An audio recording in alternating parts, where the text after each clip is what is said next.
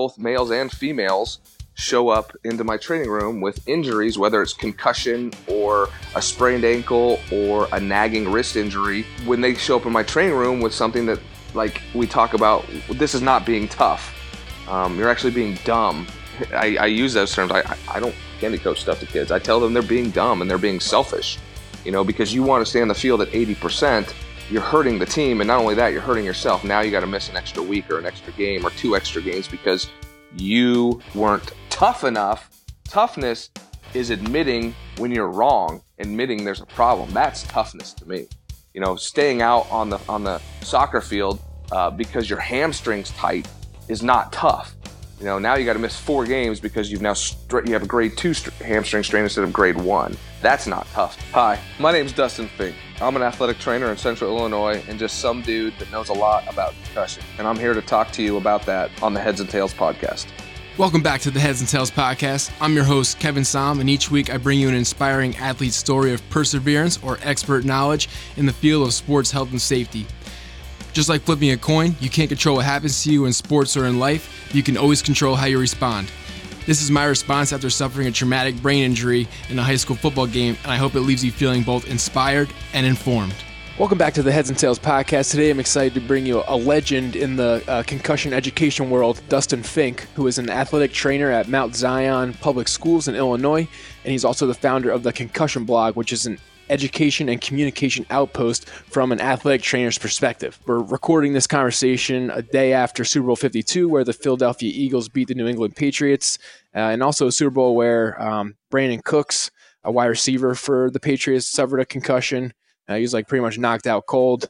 Um, Gronkowski is coming off his second concussion of the season, and there's some talks of uh, retirement for him after this one and uh, Patriots safety Patrick Chung appeared to come back into the game after uh, suffering what looked like a concussion. And I think he was later ruled out. So, Dustin, thanks for coming on the show. And you know, what were your thoughts on last night's game?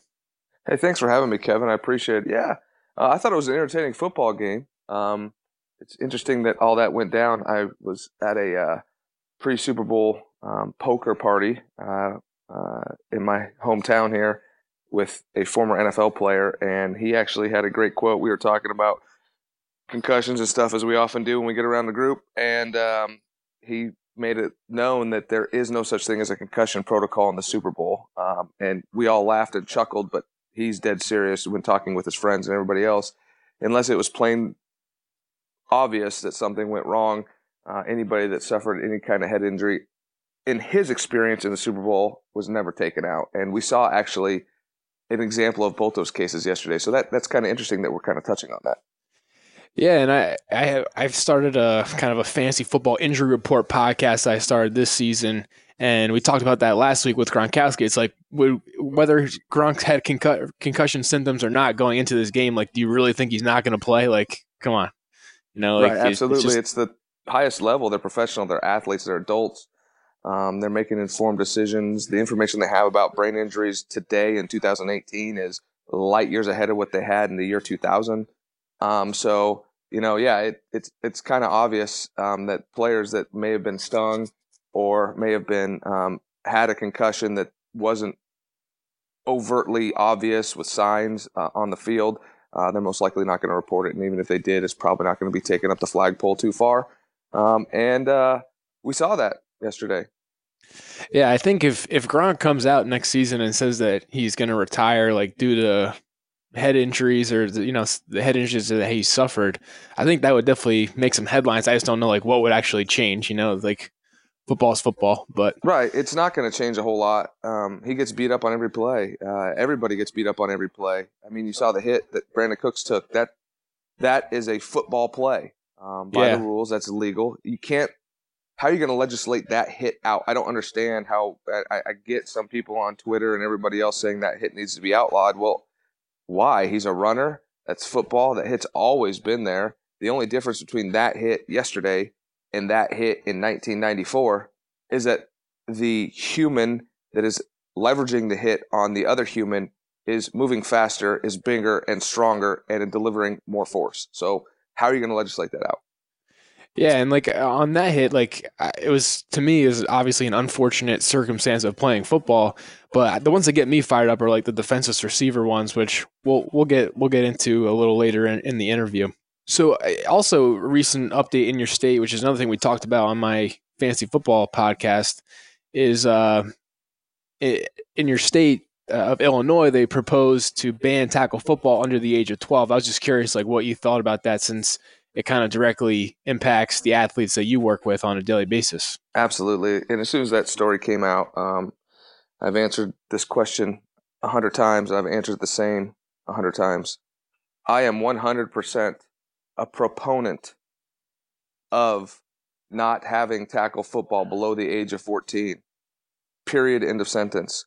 But I am also 100% a proponent of not having the state or government tell me I can or can't do it. So both can be true. I don't think subjecting young brains to repetitive trauma to the brain and body, both, uh, in a game where the purpose of the game is violence and physical harm, is necessarily a good thing from a logical standpoint. Um, so, in terms of the premise of it, yeah, I'm all for it. But as for the application, not a fan. Um, I think people should get the information they need to get uh, and make the decisions they need to make. I don't judge people if they let their kids play under the age. I don't think it's smart, but I don't judge people. Everybody makes their own decisions. Yeah, and it is interesting because like all the research is pointing that direction, and everyone's kind of pushing the flag football before 14 um, movement, which to me makes sense. But it's almost like when you make the law, it's like, yeah, you're forcing people to do it, which you know, I guess who's to say what's who's right and who's wrong? Like, you know, you, you don't judge them, but the science kind of shows like it's probably not the best thing to be doing to a developing brain to smash your head into things, you know. Right. And the discussion came up with like alcohol and cigarettes and tobacco. You know, we outlaw that for people under, you know, age of 21 and 18 um, because we know definitively 100% that if you do that, that's bad. And here's right. the thing we know that if you hit your head a lot, that's not good, but we don't have definitive, rock hard, unassailable information that has causation. We have plenty of smoke, but no fire yet. And until you have fire, I am not for any legislation. Right, I like that. Uh, so, what's your personal concussion history? Ah, well, um, it's definitely double digits. Uh, I'm up in the 14 range. Uh, the reason I know is because uh, when I started my blog, uh, I started kind of using the blog as a cathartic slash resource for myself to get information about concussions and share information about concussions. But I'm also part of the uh, Legacy Foundation brain donation program. So me too. I'm able to catalog or have been able to catalog all the incidents of concussions, and I'm at 14 now. Um, not proud, not really a badge of honor, but it's it's interesting when you kind of start cataloging things, realize, um, you know, what was a concussion, um, or excuse me, what is a concussion wasn't necessarily a concussion back in say 1987. Um, so it's just it's interesting, but yeah, I'm, I'm at 14 and um, I'm glad. I'm not glad I've had them all, but I'm glad I've had them all. Because it kind of led you down a certain path. It's correct. That's exactly right, and it's let me educate other people.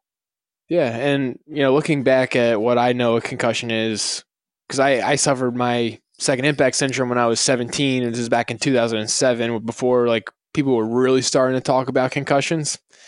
And I've easily had like 20 concussions, just like making a hit, having double vision, you know, blacking out for like a second or two, seeing mm-hmm. stars, like all that, like that at least 20 times uh, that's happened. So, uh, what, what sports did you play and like how'd you kind of get some of these concussions? Well, I grew up in Colorado, um, and my very first concussion that I was able to document happened in uh, fourth grade, uh, playing fl- playing flag slash touch football on the playground during recess. I ran a post pattern, and I literally hit a post, uh, the basketball post, and it oh, damn. it KO'd me, um, according to everybody. And I, I still remember I still remember I, I can't say I remember but my mom relaying the information back to me years later. Um, my parents were never notified. Uh, they took care of me at school, let me go right back to school. Uh, the nurse took care of me for like 10, 15 minutes and sent me right back to class. Uh, that type of thing. My parents were never notified. It's crazy. But then, uh, you know, growing up, I played baseball. Uh, I didn't play football till I got to high school. Um, I played basketball, although I got cut all four years from high school. I tried to play basketball. That's how I became a student athletic trainer. And I did a lot of snow skiing uh, growing up in Colorado. And that's where uh, the majority of, well, I wouldn't say majority, but uh, a lot of my concussions came from snow skiing. Um, uh, you know, falling down, hitting your head on, on, the, on the slopes is a real danger. So, yeah, all over the place. I got concussions from standing up and hitting my head on a cabinet. Um, got concussions from college days, maybe drinking too much fun stuff, falling downstairs, those type of things. So, uh, yeah, it's kind of all over the map for me. Yeah, and I think it goes back to what you said about you know legislating people not being able to play football or banning football through legisl- legislation because you just proved that you got concussions like all over the place and you were playing flag football when you got the concussion. So I guess the difference is is like you're not lining up and like uh, at the blow of the whistle like hitting the person across from you in flag football, like yeah, you can get concussions from collisions and stuff. It's not necessarily the point of the game. Mm-hmm.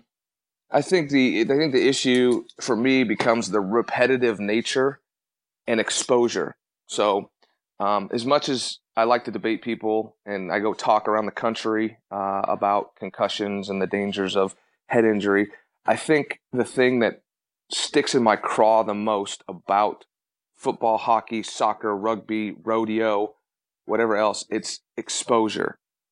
And the only thing we know to prevent, quote unquote, prevent concussion is to limit exposure. Whether you're limiting exposure on a trampoline, you're limiting exposures on a bicycle, you're limiting exposures on a horse.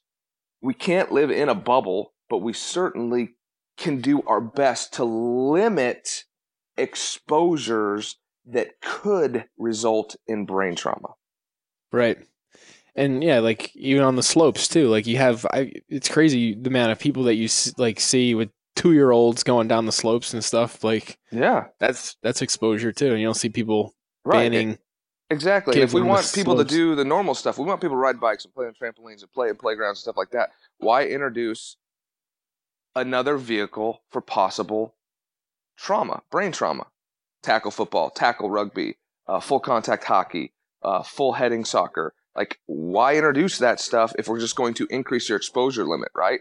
We yeah. don't allow young drivers, at least in this state, to drive after a certain time at night because that increases their exposure to dangerous driving, right? So, exactly. why would we do that with somebody's brain? Yep, makes sense to me. So, what were some of your like greatest PCS struggles? I guess I guess post concussion syndrome syndrome struggles for those listening who don't know what PCS is. Um, throughout those 14 concussions that you kind of trace back. Sure, and this actually fits really well with February being um, National Mental Awareness Month. My biggest struggle was depression, without a doubt, um, and I didn't realize that's what it was until I started my blog um, or until just before starting my blog, I should say. It was the catalyst to me starting my blog.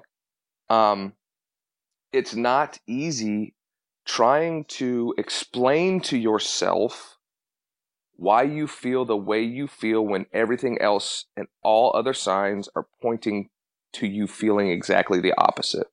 For example, I had a second child back in 2007, and about eight, nine months later, great wife, great life, great job, great everything, comfortable, you know, homeowner, have to, like, everything is perfect in my life. But I'm trying to explain to myself why I feel like garbage, um, why I can't motivate myself to do anything, why I continue to look at life through foggy glasses, so to speak. Like, I couldn't figure it out. And I had an event that caused me to change my life. And after that event, that's when I started the blog, and that's what I was able to help with. Since then, um, the stuff that I struggle with is easily manageable. I get headaches uh, if there's too much screen time, watching too much TV. Um, if I'm I, as an athletic trainer, I'm in loud environments a lot. That will get to me every once in a while. Um, stress, overwhelming situations. Uh, as I've gotten older, it seems that um, as an athletic trainer, your stressful situation, it seems that those can be triggers for me, but not nearly as often. Um, I used to have migraines a lot uh, in graduate school and early in my career as an athletic trainer. Now I rarely get them, but when I get them, um, they're pretty nasty. Yeah, it's it's a cra- it blows my mind like what people go through with post concussion syndrome, and the depression aspect of it is interesting to me too because I was lucky in that I mean I almost died playing football. That wasn't obviously the lucky part. The lucky part is that I survived, but and that I also survived and didn't really have these PCS symptoms like headaches and sensitivity to light, noise, like memory problems. I, I didn't have any of that. But I was never officially diagnosed with depression, but like just hearing you explain like how you kind of mm-hmm. realize that you were dealing with depression that's what I feel like I've been dealing with that for the last 10 years, like on and off, yeah. you know, throughout the whole time. It's like you have everything going for you and you feel like terrible. Yeah. It's like you can't even explain it. Um, so I, I can relate to you on that one. Yeah. And it's a tough, and it can be crippling at times, right? It's, it's, and, and I like talking about this and people, I remember when I first started talking about this on the blog, my mom ripped me. She's like, you can't talk about this stuff. That's private you don't want anybody knowing about your mental issues. You don't want you showing your weakness. You know what, mom? You're wrong. And in this day and age, especially with the people and the, and the people I deal with on a daily basis, adolescents, high school age kids, and junior high kids that are struggling with depression, maybe due to other things, not necessarily head injuries, it's tough. It's hard. It's crippling. But the thing that everybody needs to understand is you can get out of it. You you can find ways to manage it. I, I do get sick of people saying just you can just stop thinking that way. You know you can't, but you can find mechanisms to cope with that way of thinking or actually do what I have done, um, which is change that thinking back around again, kind of flip it on itself. So yes, it's um it's tough and a lot of people like you or a lot a lot of people are like you. They don't realize that maybe they have a p- little bit of depression. And it's okay. Yeah. And it's okay. Um, yeah and it'll help once you once you identify the problem right that's what they say about alcoholics once you admit you have an issue it becomes easy and i'm here to tell you once i figured it out got a lot better a lot better so what do you mean you turned it back on itself and right. like that's what helped you so one of my mechanisms and, and i use this when i guide the, the high school athletes when we talk about it is i i'm a fiercely competitive person been around athletics my entire life um, I use it as a challenge. So if I find myself on a Monday at 10:30 in the uh, morning, sitting in my recliner, drinking a cup of coffee, and maybe I got on social media, or maybe my wife said something to me, or maybe work is demanding something to me, and all of a sudden I'm starting to feel that way. I'm starting to feel, wow, this is not good. I take it as a challenge to say, all right, prove yourself wrong. No, this is not a bad thing get your butt up, go for a run. See, I told you depression, you can't have none of this, right? So I turn it on itself. I use it as a challenge. I know that sounds completely silly to people, but man, I can't tell you how much not giving in and being competitive and just basically shoving it back in the face of quote unquote depression, it makes me feel. It makes me feel alive when I do that, and I love it. Yeah, that reminds me of an interview I did with a sports psychologist named uh, Dr. Jared Spencer. And we were kind of talking about transitional life after sports and stuff like that. And he talks, he always talks about like following the energy, like doing things that like give you energy. And I feel like that's kind of what you do. Like when you notice that you were feeling down that day when you woke up and you like take as a challenge to like kind of turn it around, like to me, you, you like you go for a run, like that's you following the energy for whatever reason. Going for that run is going to bring you up and kind of get you over that depression, I guess, threshold. Right. And it's not always a run. It might be taking my dog for a walk, or it might be getting on PlayStation. I know I'm a 42 year old dude, but I like the game. It might be getting on PlayStation and taking your, some of your frustrations out on Fortnite or whatever you're playing at the at the moment. I know that sounds silly, but I use those type of mechanisms to turn the moments of doubt and the moments of gloom on its head. Right. Really cool. So, what other treatments have been effective in kind of alleviating some of your symptoms? You know, I haven't done any formalized treatments um, other than self talk uh, and basically writing. Honestly, when I, I mean, the blog has been somewhat dormant for about two years. Um, I don't feel like I need that anymore, but man, when it started, I needed it, and it helped a ton. Educating has been a great tool for me in terms of a treatment. Um, I know that's kind of off the books. Uh, I use ice a lot uh, when I have headaches rather than uh, pharmaceuticals, even over the counter stuff. I, I, prefer to use ice um, and uh, other treatments that seem to help me. And this is, I know it sounds really holistic in nature, but eating right or eating better, um, I'm not, I'm definitely not the picture of perfect nutrition. Um, but trying to stay as close to that as possible tends to help my symptoms too. It's really weird. It's like it's mind and body are one. So, um, I like to run. I hated running until about four years ago. Um, I can't say that I like running, but I like to use it as a mechanism to help me when I'm having issues. Um, so yeah, those are kind of what I do. I've never really done anything formal. Are there any particular like foods that like set you off? Like you know, like those are definite triggers, or just like in general, like it's just in general. If I eat like garbage for like three or four days straight, I will be a hot mess, and um, and, and that that a lot of seriously a lot of depression comes with that, um, because I'm beating myself up over eating like garbage. Um, but it's nothing. There's nothing like I've heard of stories of people like they can't eat certain things because it'll set them off. I I'm not like that at all. No. So, as an athletic trainer, like y- your guys' days are crazy long and your hours are are insane. So, like, how do you prioritize eating healthy? Like, I feel like it's probably not always easy to eat healthy. Like, it's probably... not. It takes a lot of effort. I mean, um, there's a lot of games. Like, uh, let's take tomorrow for an example. Um, on my schedule today, I also have a game, but I'm also off this morning, which is nice.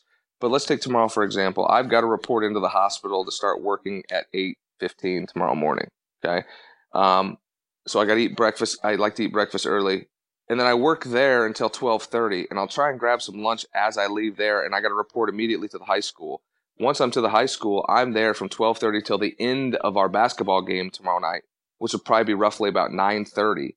So I have to make sure I grab something somewhat healthy before I go into work at 8:30 so I can bring it to school if I don't already have it there, which I don't already have it there. So that's the only way I can eat healthy. Otherwise, I'm eating candy or popcorn or hot dogs or I'm ordering food or having somebody grab me some fast food, and that's just not the way it is. So it takes some it takes some prioritization, like you're talking about. It takes good foresight. Um, yeah, and it can be a struggle with the hours at times for sure.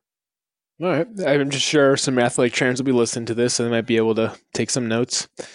Um, so I'm interested to hear what your opinion is on this one. So, since you started the blog, how has concussion coverage like in the media changed over the years like in terms of the amount of talk surrounding concussions, the tone of that talk? You know, what what's your opinion?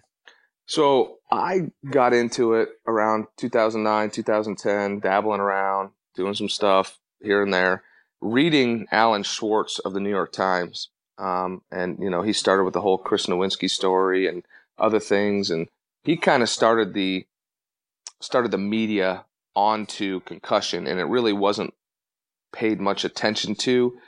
I think I started blogging and started maybe some of the stuff that I was doing started being caught on by like Deadspin and these other bigger things about tracking NFL concussions separate from the NFL. You know, PBS ended up started pretty much took what I was doing and on for their own. Good for them, um, type of thing. I think as we got through time, I think 2000, you know, 12, 13, and 14, we started to see more inquisitive, trying to understand what concussions were all about, identifying them.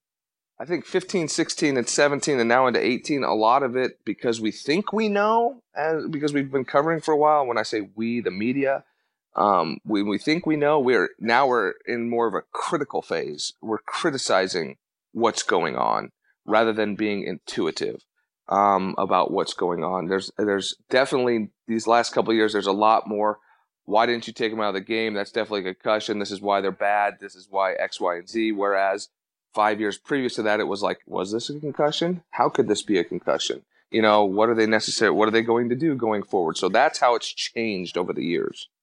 Okay, yeah, that's interesting. Yes, it's, it's certainly critical now. Like people are all over the NFL, including myself. Like I, I watch, you know, part of the the weekly podcast that I do for fantasy football is like pointing out those exact type of uh, situations. Mm-hmm. Um, so how do you think the NFL has done, like in regards to the concussion protocol um, this year? Because there's been a lot of critical uh, talk surrounding, you know, how they've handled those Mm-hmm. situations. Absolutely. So the NFL, I like to say this when we talk about this. The NFL is a completely different beast than college and high school and youth football. Okay.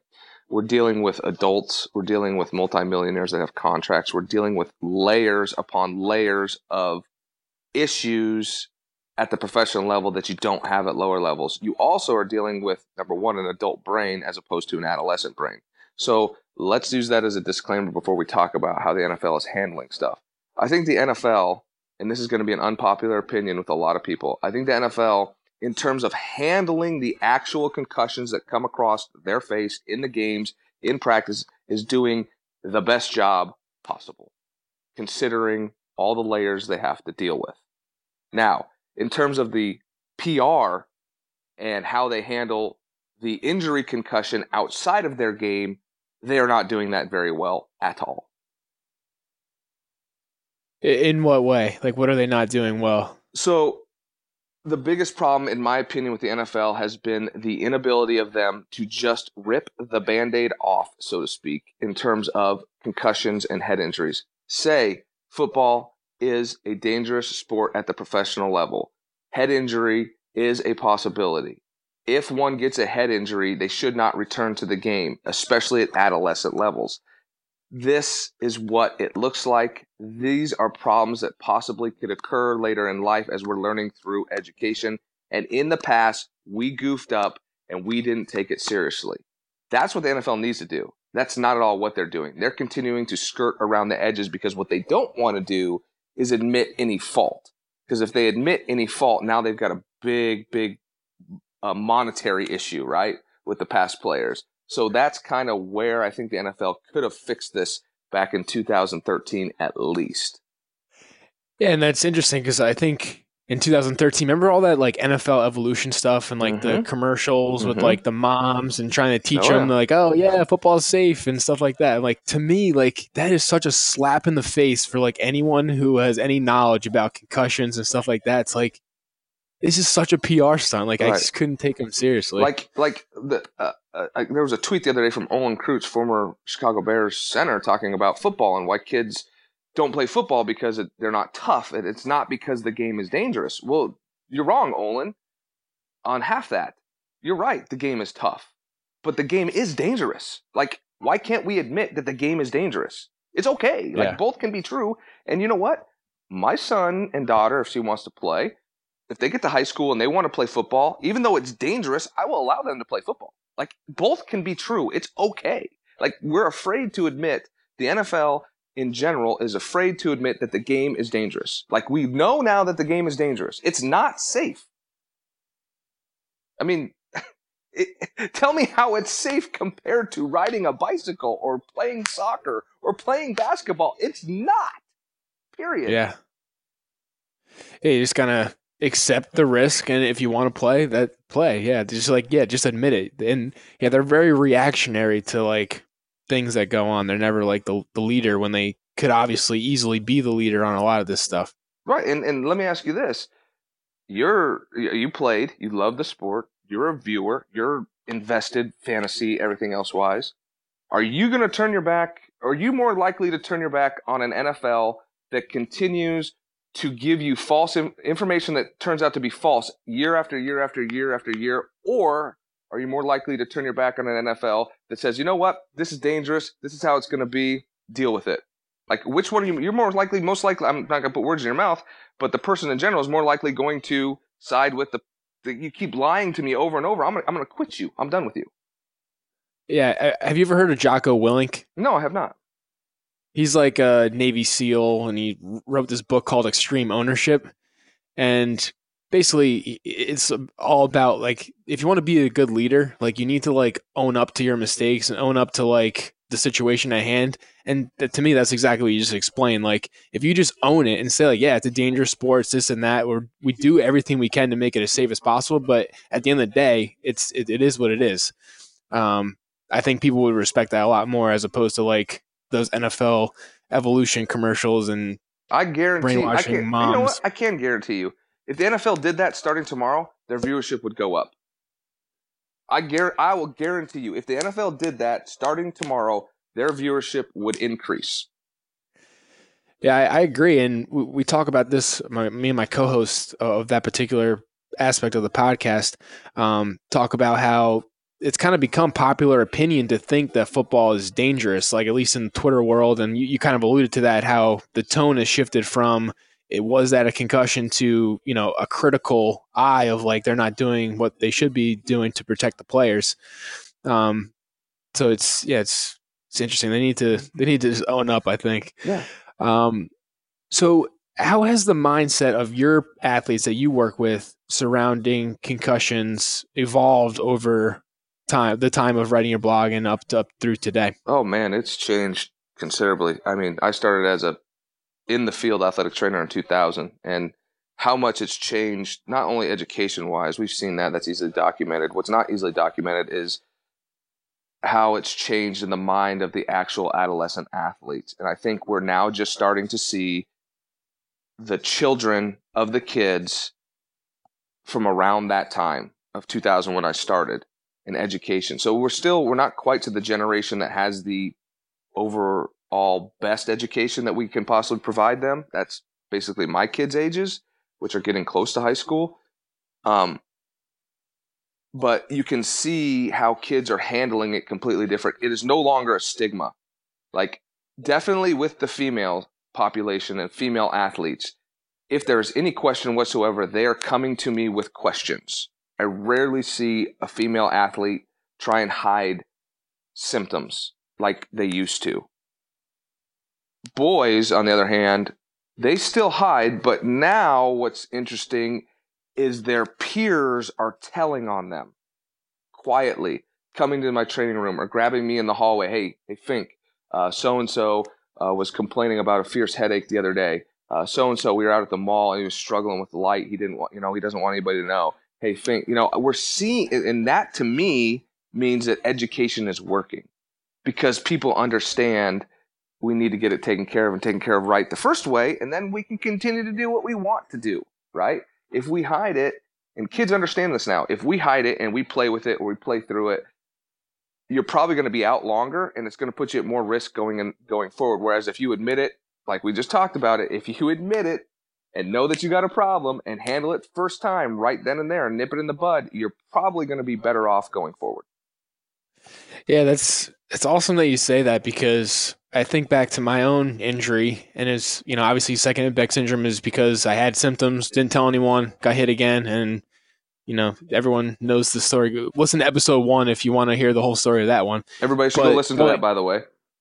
Yeah, so go going into that game, I remember telling my buddy I used to drive him home from practice, uh, Mike Burton. He plays for the Chicago Bears now. He's a fullback. That my head was killing me. You know, all week I was uh, I was telling him that, and I mean I'm not calling out Mike right now, like Mhm. saying like you're the reason why I, could, I could, couldn't play football. Um, because it was 2007. Like we didn't know better. Right, we didn't have concussion talks in the beginning of the season. Like we just didn't know. And the day of the game that I suffered from second impact syndrome, uh, I literally told my friends when we were walking around the track before gym class that I was going to die that night because my head was hurting me so bad. So, like, you know, I feel like today, had that, had I said those same things, it might have been different, like based off of what you just said. It would have been different. Kids would have said something. Somebody would have spoke up. Yeah, and I think that's that's I love I love hearing that. Um, so, what are some of the obstacles that still exist, you know, in the diagnosis and treatment of concussions in in today's world? This is also an unpopular opinion amongst people, especially on the Twitterverse and the, the those that even doctors that don't quite understand concussion fully. Concussion is most likely 100% a subjective injury, meaning me as a clinician, as an athletic trainer, unless I see you wobble or knocked out, I am relying upon you, the injured, to tell me there's something wrong because I can't see it. And it's difficult. And not only that, once you tell me you're hurt, I am completely at your will to explain how bad it is. Now, once we start the evaluation process, I feel like the way I evaluate concussions and the way a lot of people that train me evaluate concussions, I feel like I can ferret out a concussion uh, doing uh, using the techniques that I use, including uh, what's called a modified version of VOMS, using BESS, um, and then using some other uh, clinical techniques. I feel like I can get you there. But if you don't say anything to me, I can't help you. So that is the biggest barrier to dealing with concussions, period. Yeah, and like we we talked about some of the concussions from the Super Bowl, but like who knows how there could have been like five or six other concussions that we never even saw because you know they just didn't express exhibit the same type of symptoms. Correct. Think about think about think about um, the stats. So they say that being knocked unconscious in terms of, of a concussion happens in about 10% of the issue uh, of the actual injury, right? So if Brandin Cooks is 10% of the injury, uh, concussion injuries, we can think that there were probably 10 on that football field, right? I mean, I know that's kind of extrapolating stats that don't need to be extrapolated, but that's a sensational way of showing that in a football game, a lot happens, but people aren't telling you exactly what's going on. Right. And that kind of is a good segue into my next question. And we kind of touched on this before, but like, you know, I'm I'm assuming you do a preseason concussion talk with your athletes. So I'm curious, like, what that concussion talk consists of, and like how has that evolved over time? Right. So it used to be you never talked about it. Like even when we were starting to understand, when I started blogging and started to become this quote unquote um, expert in the area, it was a hush hush. We don't talk about it. It's evolved to where we were talking about it and now there's not necessarily talk anymore in our state and our school policy, actually. parents and kids have to read and sign a um, concussion information fact sheet. Like you can't register without doing it. Now, are they, are they actually reading and signing it? I mean, they're they're signing it, but are they actually reading and digesting all that information? No, they're not. Probably 100%, but at least it gives you an open window of what's going on. My concussion talks mainly occur when I'm preseason baseline testing athletes. Now, I will say this. I will. This has been on my blog many times, and research now out of Berlin in 2016, um, 17, 16, with the latest concussion uh, consensus meetup, says that baseline testing is not only not reliable, um, but it's uh, a waste of time and energy. Well, I kind of disagree with that because that's where I get my concussion talks in with kids. It's able to sit down with them and they can see for themselves what signs and symptoms are, what what part of the brains we're testing. Now, that's where the value of the baseline testing is for me. But that's where the concussion talk comes in. So yeah, it's evolved quite a bit. We didn't know about it, knowing about it, not talking about it, knowing about it, talking about it. Now we're streamlined to the point where you read and sign a piece of paper and you're done. Yeah, and it's interesting how you said like when you do the baseline impact, it's almost like a one-on-one education session for you and the athlete. Correct. Um, yeah, it's it's it's a more of a, a focused approach. Uh, so, do you ever talk about like toughness with the athletes, and especially like we talked about how your male athletes don't always say you know that they're hurt, and I this is something I talk about all the time because I feel like most athletes do that, and that's been my demise for the longest time. Is I just like don't know when to freaking tap out. Right. Uh, so I'm just curious, like, do you ever talk about ideas of toughness and masculinity, like to some of these uh, athletes? Uh, yeah, um, I don't do it in like a group setting or like preseason meeting with the athletes. Um, it usually th- that talk usually occurs when both males and females show up into my training room with injuries, whether it's concussion or a sprained ankle or a nagging wrist injury, um, when they show up in my training room with something that, like we talk about, this is not being tough. Um, you're actually being dumb. I, I use those terms. I, I don't candy coach stuff to kids. I tell them they're being dumb and they're being selfish, you know, because you want to stay on the field at 80%, you're hurting the team. And not only that, you're hurting yourself. Now you got to miss an extra week or an extra game or two extra games because you weren't tough enough. Toughness is admitting when you're wrong, admitting there's a problem. That's toughness to me. You know, staying out on the on the soccer field uh, because your hamstring's tight is not tough. You know, now you got to miss four games because you've now you have a grade two st- hamstring strain instead of grade one. That's not toughness. So a lot of people don't realize that. Yeah, and it took me forever to realize that as well because I was in that mindset when I was 17, and when I go do talks around, you know, local locally to high schools, I always say that before my concussion, my first concussion, I had a separated shoulder and so I obviously stopped using that shoulder and started hitting with my other shoulder until I hurt that one. And then I had nothing else to hit with but my head. And the whole time it was because like I was too afraid to say that I was hurt. And I just was, it's easier to just survive out there at 80% or 75% or whatever than it would be to just say like, Hey, like I need to sit this game out so I could come back and be 100% next game. Right. Like, like kids um, don't realize, like I, I use it all the time, um, all the time with all my kids. Would you rather miss a game uh, early in the season, one game early in the season, or would you la- like to miss the last six games of the season, including the postseason, because you're letting this linger on? Like, like until they grasp that themselves, they don't understand. Yep, and unfortunately, I learned the hard way, and hopefully, by someone listening to this, they'll they'll learn from from my mistakes. Uh, so, how are coaches involved in kind of the preseason concussion, I guess, discussion? Um, I know our football coaches over the years here, as well as other uh, coaches, do a tremendous job of making sure that they let their athletes know that if they have any issues with concussion, they come see me. Um, I've been blessed uh, with a coaching staff that completely trusts what I do. They understand I'm not out there looking for concussions and quizzing everybody as they come off the field. Um, you know, whether it's football or basketball or anything like that. Like if you fall down in basketball and fall hard and I'm not immediately going to go run over to you and concussion test you. Know I I'm fair and and I think that helps a lot because I have the trust of my coaches, my administration, and my kids. And if I don't have that trust, if I'm immediately going to yank you or immediately going to do stuff like kids aren't going to talk to me. They're never going to talk to me. So um, the coaches help in instilling the trust factor uh, with their athletic trainer, which is me. All right, cool.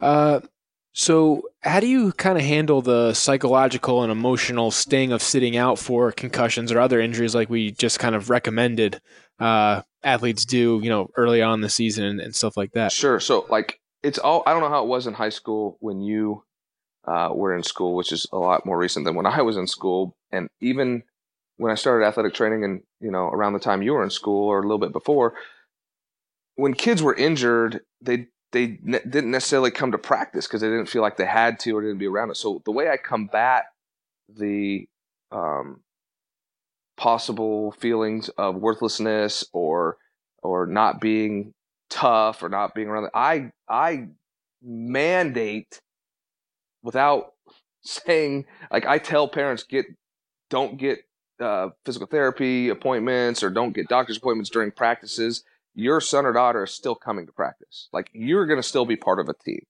Because I think a lot of times what happens and a lot of times why people are scared to talk is they're afraid to lose that camaraderie. So I, if somebody rolls an ankle, um, they go to practice. They may stand there and shoot free throws, or they may hold uh, the shot clock or something for the coach, but they are still part of the team, right? Like we make them do that. And if you have a concussion, as long as like the light and sound isn't bothering you and you can get through the school day, you know, you're a student athlete first. If you, as long as you get the student portion done, you can still come to practice and you can still be part of the team. Maybe you're going to walk around and shag balls, or maybe you know you're not going to hopefully get in a situation where you hit again, but you're still going to be part of the team. Yeah, and I was as you were saying that, I was like, sometimes I, I think that having it in your face all the time. Like if you're out for the season or something, and you you know you're going to practice and you're like serving as like the team manager. Like that's sometimes like is, is a tough pill to swallow. Yeah. But if you think of the alternative of like just going home after school and like sitting in your room, like what what would you rather do? Like I would definitely pick the serving as this the team manager. Well, you got to sure. think about this, Kevin. It's not only a tough pill to swallow, but it's the right pill to swallow because what's going to happen the rest of your life? You're always going to be faced with adversity. You're always going to be faced the rest of your life, no matter how great it is, you're always going to be faced with disappointment and situations where you didn't want it, it's going away, you didn't want it to go. It's how you respond to that adversity is the person you become. And so not only am I trying to help the kids recover, but I'm helping them try to understand that this is how it is the rest of the, it's going to be the rest of their life. When your son or daughter, when you're 35 years old, your son and daughter is going to get a, a referral from the from the principal at their elementary school. How do you handle that? Like, do you run away from it? No, you you got a tough pill to swallow. My kid made a mistake. How are we going to handle it? How are we going to go forward? So yeah, um, maybe I'm a little bit uh, egotistical and maybe I'm a little bit more Pollyannish, but I also think it's teaching life lessons along the way. No, I think that's a great point. Um, you know, in your experience as an athletic trainer, you know, maybe even concussions aside, like what's the number one thing that you see that leads to injury? Is it like a lack of physical preparation? Is it pushing, you know, through minor injuries? Is it a mindset? You know, what what do you see that typically gets athletes injured? This is a great question. Um, this has changed all the time in my mind, um, but I'm kind of getting more set in my thought process about this, and, and I think it's improper recovery um, might be the number one reason kids get injured. Um, that can be lack of sleep. That can be overtraining. That can be sports specialization. That can be a lot of things, but more and more research, as well as more and more my observation, as well as my gut feeling, kids are getting hurt when they're not recovered. Um, the toughness factor, right? It's exactly the same thing. If you are not properly recovered from a previous injury or an issue, it's going to lead to different things. Uh, if you're a basketball player and you've fallen on the floor 14 times in the game on Friday night and you have a hip pointer and you want to go back out and start playing full level basketball on Tuesday without any treatment because you're tough, guess what? Now you're going to roll your ankle on your right side. Now you're going to hurt your knee or your back's going to be flared up.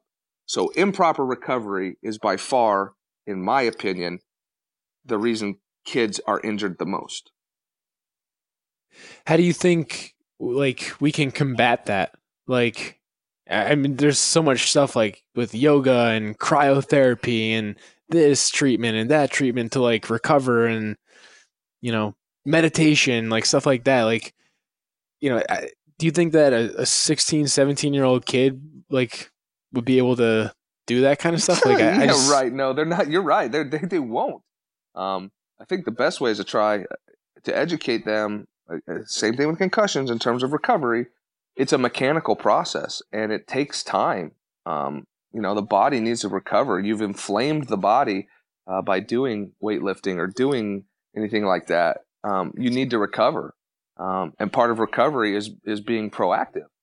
Um, so you know that even goes to like weightlifting or ACL prevention programs or um, conditioning programs. Like that's all part of proper recovery, um, and and not overdoing it, and making sure that they understand that's the way to do it. You know, like like you said though, kids want shortcuts. They come to the office. They hey, can I get some stim and ice for uh, my leg? Well, what's wrong? Well, nothing really. I just want to recover. Like, well, why are you asking for it, right? So Yeah. it's it's it's that type of stuff. It's just getting them to understand it's okay to take a break. Like my favorite, they turn into laughing fest in the training room. But my favorite people to deal with when it comes to stuff like this are my distance runners. Uh, when they come up with a nagging hamstring or a quad, and I say, "Well, you guys, you can't run for three days." Like it's like somebody shot their dog when you tell them that, and they bargain, and it's hilarious. And or they say, or you say they need to rest for three days. Well, instead of running 17 miles in those three days, they ran 12, and they consider that rest, right? So yeah it's it's trying to understand each individual athlete, trying to get them to accept that it's okay to take a break. uh, they're not going to lose uh, everything that they get. And if you get proper recovery, we can prevent injuries. And unfortunately, kids at that age 16, 17, 18 they don't realize it until they've gone through it down the wrong path, right? They don't, that cross country runner doesn't realize what I'm saying until his senior year when he's battled through injury and hasn't been able to complete a season his sophomore and, and junior year, right? So, unfortunately, they have to learn the hard way. Yeah, I think a lot of it is that. Uh, a little side note, like I was on away at a, a bachelor party this past weekend, and a bunch of the guys are like really into CrossFit, and they have, and I used to be until I destroyed my knee because same mindset was still present with like not knowing when to stop. Mm-hmm. It was like when when enough is enough. So I eventually hurt my knee to a point where I can't really do a lot of the CrossFit stuff. But either way, they had this this like watch called like a Whoop or something or a, something like that, and it like tracks the recovery, their resting heart rate, their heart rate variability, and like has like a little percentage like on their phones that show them like how recovered they are and like maybe they should take a rest day like based off of these parameters. And I mean, obviously that's not like something an like a high school kid could have access to, but some probably could. And I just feel like it's a visual way to show like, hey, like, you know, you're not okay, and especially with young kids who are constantly on their phones anyway, mm-hmm. it'd be a good. Uh, well, there's you know. more. There's more stuff like that coming out. You know, with the uh, well, the the big one that most high schools can't afford is the catapult system, right? It's the analytical. It's the accelerometers that like you see soccer players wearing and and college basketball players wearing that. And you know the Philadelphia Eagles and Chip Kelly when Chip kelly's with the Eagles were big time known for this. They they did all that stuff. They had all the parameters and they were able to say you need a day off, you don't need a day off. Like you can't have that that's unaffordable for high school. But they're coming out with better ones. There's there's new companies coming out all the time with these types of um, effort, lack of a better word, monitors to see how you can shut kids down when you need to. Yeah. Do you know about any of the research on that stuff, or like? Like I'm not I'm not big time research nerd on that stuff. I just skim through it and actually use my other resources to kind of fill me in on what's going on with with the uh, rest, but the work to rest ratio. But basically, uh, as I gather it with most of that catapult stuff, especially with uh, European soccer, um, they use it to modify their practices and it can actually detect injuries, is what I've, I've read. So that's, uh, or, or, or, not detect injuries, but detect situations that could lead to injury. Um, so right. that that's pretty, that's interesting stuff. Okay. Uh, I have to. I'll link some of that information up in the show notes for anyone who's interested. Uh, so, are there any other sports where, like besides football, where athletes are kind of unnecessarily exposed to situations that could lead to injury, like men's or women's sports? Right. Uh, I'm just thinking like lacrosse, mm-hmm. like women's lacrosse and helmets and you know stuff like that. Yeah, don't get me started on that rant. Oh boy, uh, why why they don't mandatory have mandatory have helmets just makes me ill. Um, but yeah, you're talking if if if the point of the sport is to physically harm your opponent in order to score slash gain an advantage or not allow them to score or stop them from gaining an advantage. If that's the principal point of the game or if there are rules in the game that allow that to occur at a high rate it's probably a very risky sport. So collision sport so like Football is not a contact sport. Basketball is a contact sport. Football is a collision sport. Hockey is a collision sport. Rodeo is a collision sport. I say rodeo because there's a lot of people that you know do rodeo, uh, especially out west and down south. Uh, lacrosse is a collision sport. Rugby is a collision sport. Those are probably most likely the greatest risk of injury period. Um, people talk about concussion rates, and I like using these numbers. At least the, the last I read of them, I think was 2014, 15. Uh, the NCAA is working on new updated stats, but the number one like sport for concussion per athlete, basically, or per exposure, it was women's hockey, and it's because there's not a lot of people that, not a lot of women that play hockey at the NCAA level, and women are really good at telling you when you have concussions. So of course you're going to have the highest rate but football is number one overall uh, when it comes to when you kind of balance out for the numbers and everything else. Yeah, I've actually had a ton of female uh, hockey players on the podcast talk about their struggles with PCS and, and stuff like that. Uh, is that a common thing that you see in, in your training room? Is a lot of athletes who suffer uh, concussions that they have lasting effects, or is it something that kind of clears up after a couple weeks? I tell you what, knock on wood, um, I've had maybe over my last since I started getting into the recovery and being, you know, really into this, you know, the whole understanding concussions, I've only had a handful of, of kids that uh, maybe are still struggling with any types of PCS. I really feel like the way we're handling concussions nowadays, I think that's a lot less likely that you're going to have issues down the road. Um, I think before that, though, uh, if I were to go back and look up all my athletes from 2000 to 2009, um, I bet you I would find more than a handful uh, that are unfortunately probably dealing with um, lingering issues. I mean, is that surprising to you, or no? Because the way we handle things is completely different. Um, I think, and understanding them and the resources available and um, whatnot, I think it's uh, it doesn't surprise me one bit. Uh, I'd like it to be a zero number, but that will never occur. Um, and I think uh, we're doing the best we can. Uh, is there anything that like still surprises you today about concussions? Like, does there's like does an athlete present with something that you're like, wow, I've never seen that before? Or? Um, I haven't. Nothing surprises me in terms of pre- presentation of concussion. I've had crazy presentation. Like I had a one, I had one kid that suddenly went from being a, a DF student to being an AB student, and it threw everybody for a loop. Like threw everybody for a loop. Like that happened. It was the craziest thing ever. Um, it's the best thing that ever happened to him. Absolutely, it was. Um, I, I, I've seen kids hysterically laughing. Um, I've seen kids that were introverts become um, extroverts. I've seen extro- extroverts become introverts, which is way more common than the other way around. Um, but change of behavior, it, nothing really surprises me anymore. I think what surprises me more than anything nowadays is the willingness of the student athlete to actually admit there's issues further down the road of recovery. So when we started this whole return to play uh, paradigm we're in now, oftentimes kids would say they felt good day five, day six, you know, returning them day eight. Because we've always kind of been, like, at least around here, it's always been an eight day injury on purpose because we don't want kids, it's because of football, we don't want kids rushing back to play one week later. We, we've kind of that kind of gotten grained around this area at least that way, so everybody is comfortable with that.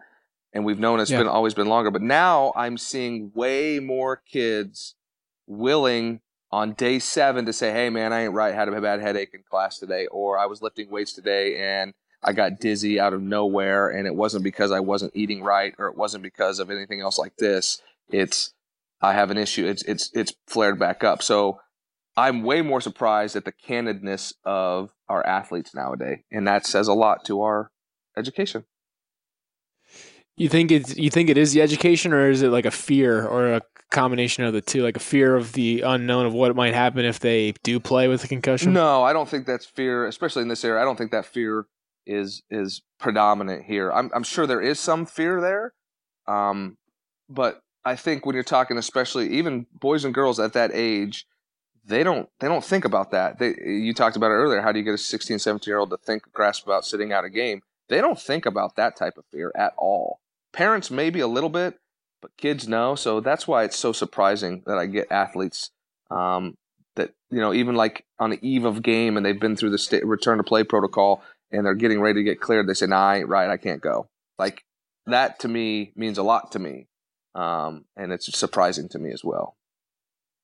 Yeah, I think that's a lot of trust in you as well. I think so you know? too. And I have a funny story about my uh, issue with second impact syndrome because I had the really bad headaches going into that second game, and I was my mom was away. She was on a business trip, and she's the only person that I told that I had a headache or a really bad headache because I knew that she was far uh, away enough that she couldn't keep me right. from playing. And she's like, "Well, why don't you go see uh, Suzanne, who was my athletic trainer, and you know, maybe you have a concussion or something." She's like, "I read this People magazine article about this kid, not People magazine, whatever magazine it was, uh, about this kid who played with a concussion and he died from something called second impact syndrome. And I was like, no, nah, I think I'm fine. I think I have a sinus infection or something. So I never went and got it checked. I'm like, and that's exactly what happened That's to me. crazy. So, that is crazy. uh, so do you think that there's like certain personality types that are more prone to injury slash concussion? And I ask that because I feel like I was the kind of guy who would who loved contact, who loved being that like it was all ego driven. Like Mhm. I, I like loved the feeling of like running someone over and stuff like that. And I feel like my body has paid for that. Mhm. So do you find that to be true with, you know, the athletes that you work with? Well, the more aggressive athletes are always going to be predisposed to concussions and other injuries because they're more aggressive and they're going to put themselves in more exposures because that's just the nature of who they are. Uh, but I'll tell you this passive athletes also have a high risk of injury as well because if they're deferring to the aggressor or they're deferring to the neutral, um, when you back down, you have a chance for injury. Like we always talk about clearing athletes from an ankle sprain or a knee sprain or a back issue or a hamstring issue. If you're not mentally capable of going 100%, I can't put you back in, even if your body is telling me it's 100%. Because if you go in it with any doubts, you're going to get yourself hurt. Um, and that's that's the same for concussion or anything else. The, the more aggressive, the more the more chance of injury. Period. Just because that's who they are. Um, and and is that a bad thing? No, not necessarily. But you know, there's high risk, high reward, and that's life too. So um, yeah, that that definitely somebody like you is somebody that I enjoy having on my sidelines, but I also hate having on the sidelines because you guys are also a pain in my butt when it does when it is time for you to be hurt. You don't want to be hurt. Yeah, I think that's a, a great point that you made. It's like, you know, I've had some other former NFL guys come on the podcast. I asked them like, "What's your, you know, tips for career longevity?" And a lot of them say, or like avoiding injury. A lot of them say like just going 100. percent Like if you're not flying around out there, like you're gonna get hurt. Like you have to be going 100. percent But I think the the difference is is flying around at 100, percent but also having like the awareness, like the self awareness to know like when something's off Right. and to know when you need to to to sit out for even if it's a play like Absolutely. uh all right so as we kind of you know wind down on the uh interview here you know is there like what's still unknown about concussions and what's on the horizon for kind of in the the research world uh, in regard to concussion Sure. So the the major unknown is we don't know the long term effects of concussion. Uh, we don't know the long term effects if you have a, have had X amount of concussions. What does it mean? Um, if you were knocked out, what does it mean? Um, I mean, there's we we still don't know, and will we ever know? Yeah, we'll know in like 25, 30 years because really the research just started like eight, ten years ago um, in earnest on this stuff. So yeah, we'll eventually know. Um, but that's the major unknown is we don't know the longevity issues.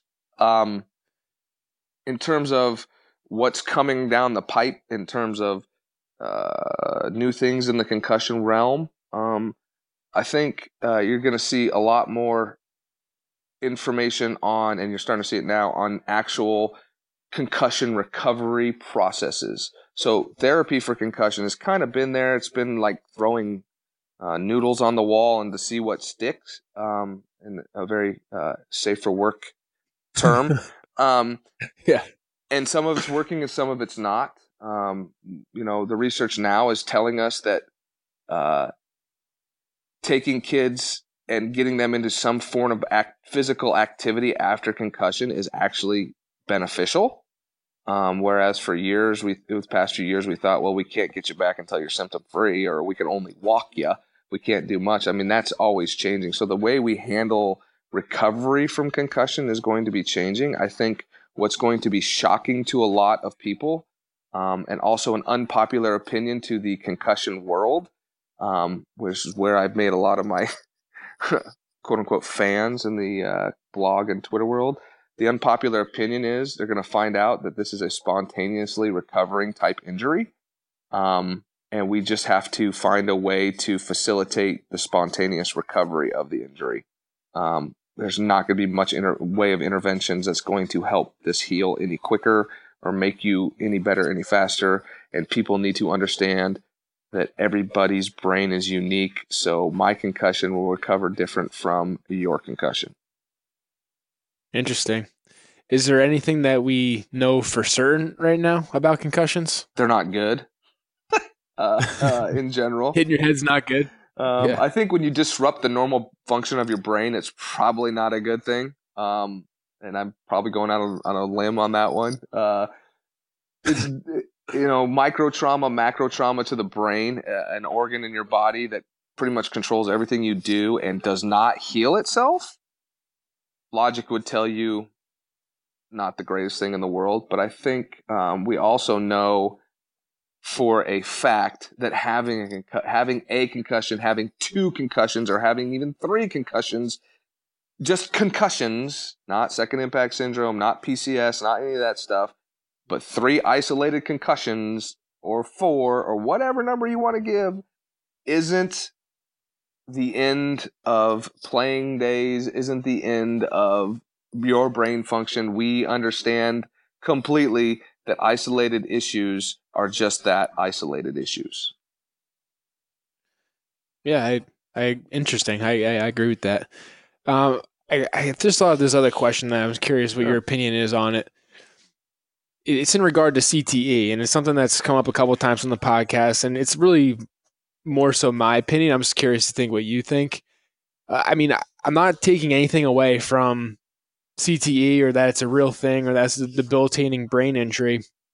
But a lot of, I think, the depression kind of comes from the athlete identity of like, you know, these guys play in the NFL for, you know, however long and they were stars and people knew who they were. And then they go from that to being, I guess, like just like regular people again. And I feel like that has almost as much to do with it as opposed to you know the brain disease that uh, uh of CTE. Right.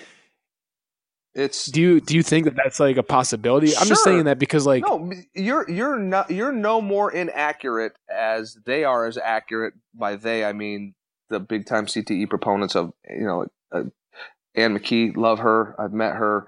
Um, she probably couldn't pick me out of a lineup. Uh, Chris Nowinski, who I consider a friend. Um, you know those those guys all you know the the about the information they give us about CT, which is very valuable, that's just as accurate as you saying what you just said. Um, I think could it why why can't both be true? Like again, football is dangerous under 14 in my opinion. I don't think anybody should play it under 14, but I also think the state shouldn't mandate it, right? From your very first question. Why can't both be true here? Why can't CTE be a degenerative brain injury that is possibly linked to depression and horrible outcomes, but also true is that maybe the personalities and the people that you're dealing with plus the lifestyle change maybe that starts it? Or maybe that's maybe that's the actual chicken and not the egg? And maybe because you have the disease it makes it worse. You know what i'm saying? Like why can't both exactly, be true? And why can't we address all of it why do we have to try to address just one of it um, you know, I think what Chris and them have done, and I think the CTE debate is wonderful to have as long as you're logical about it.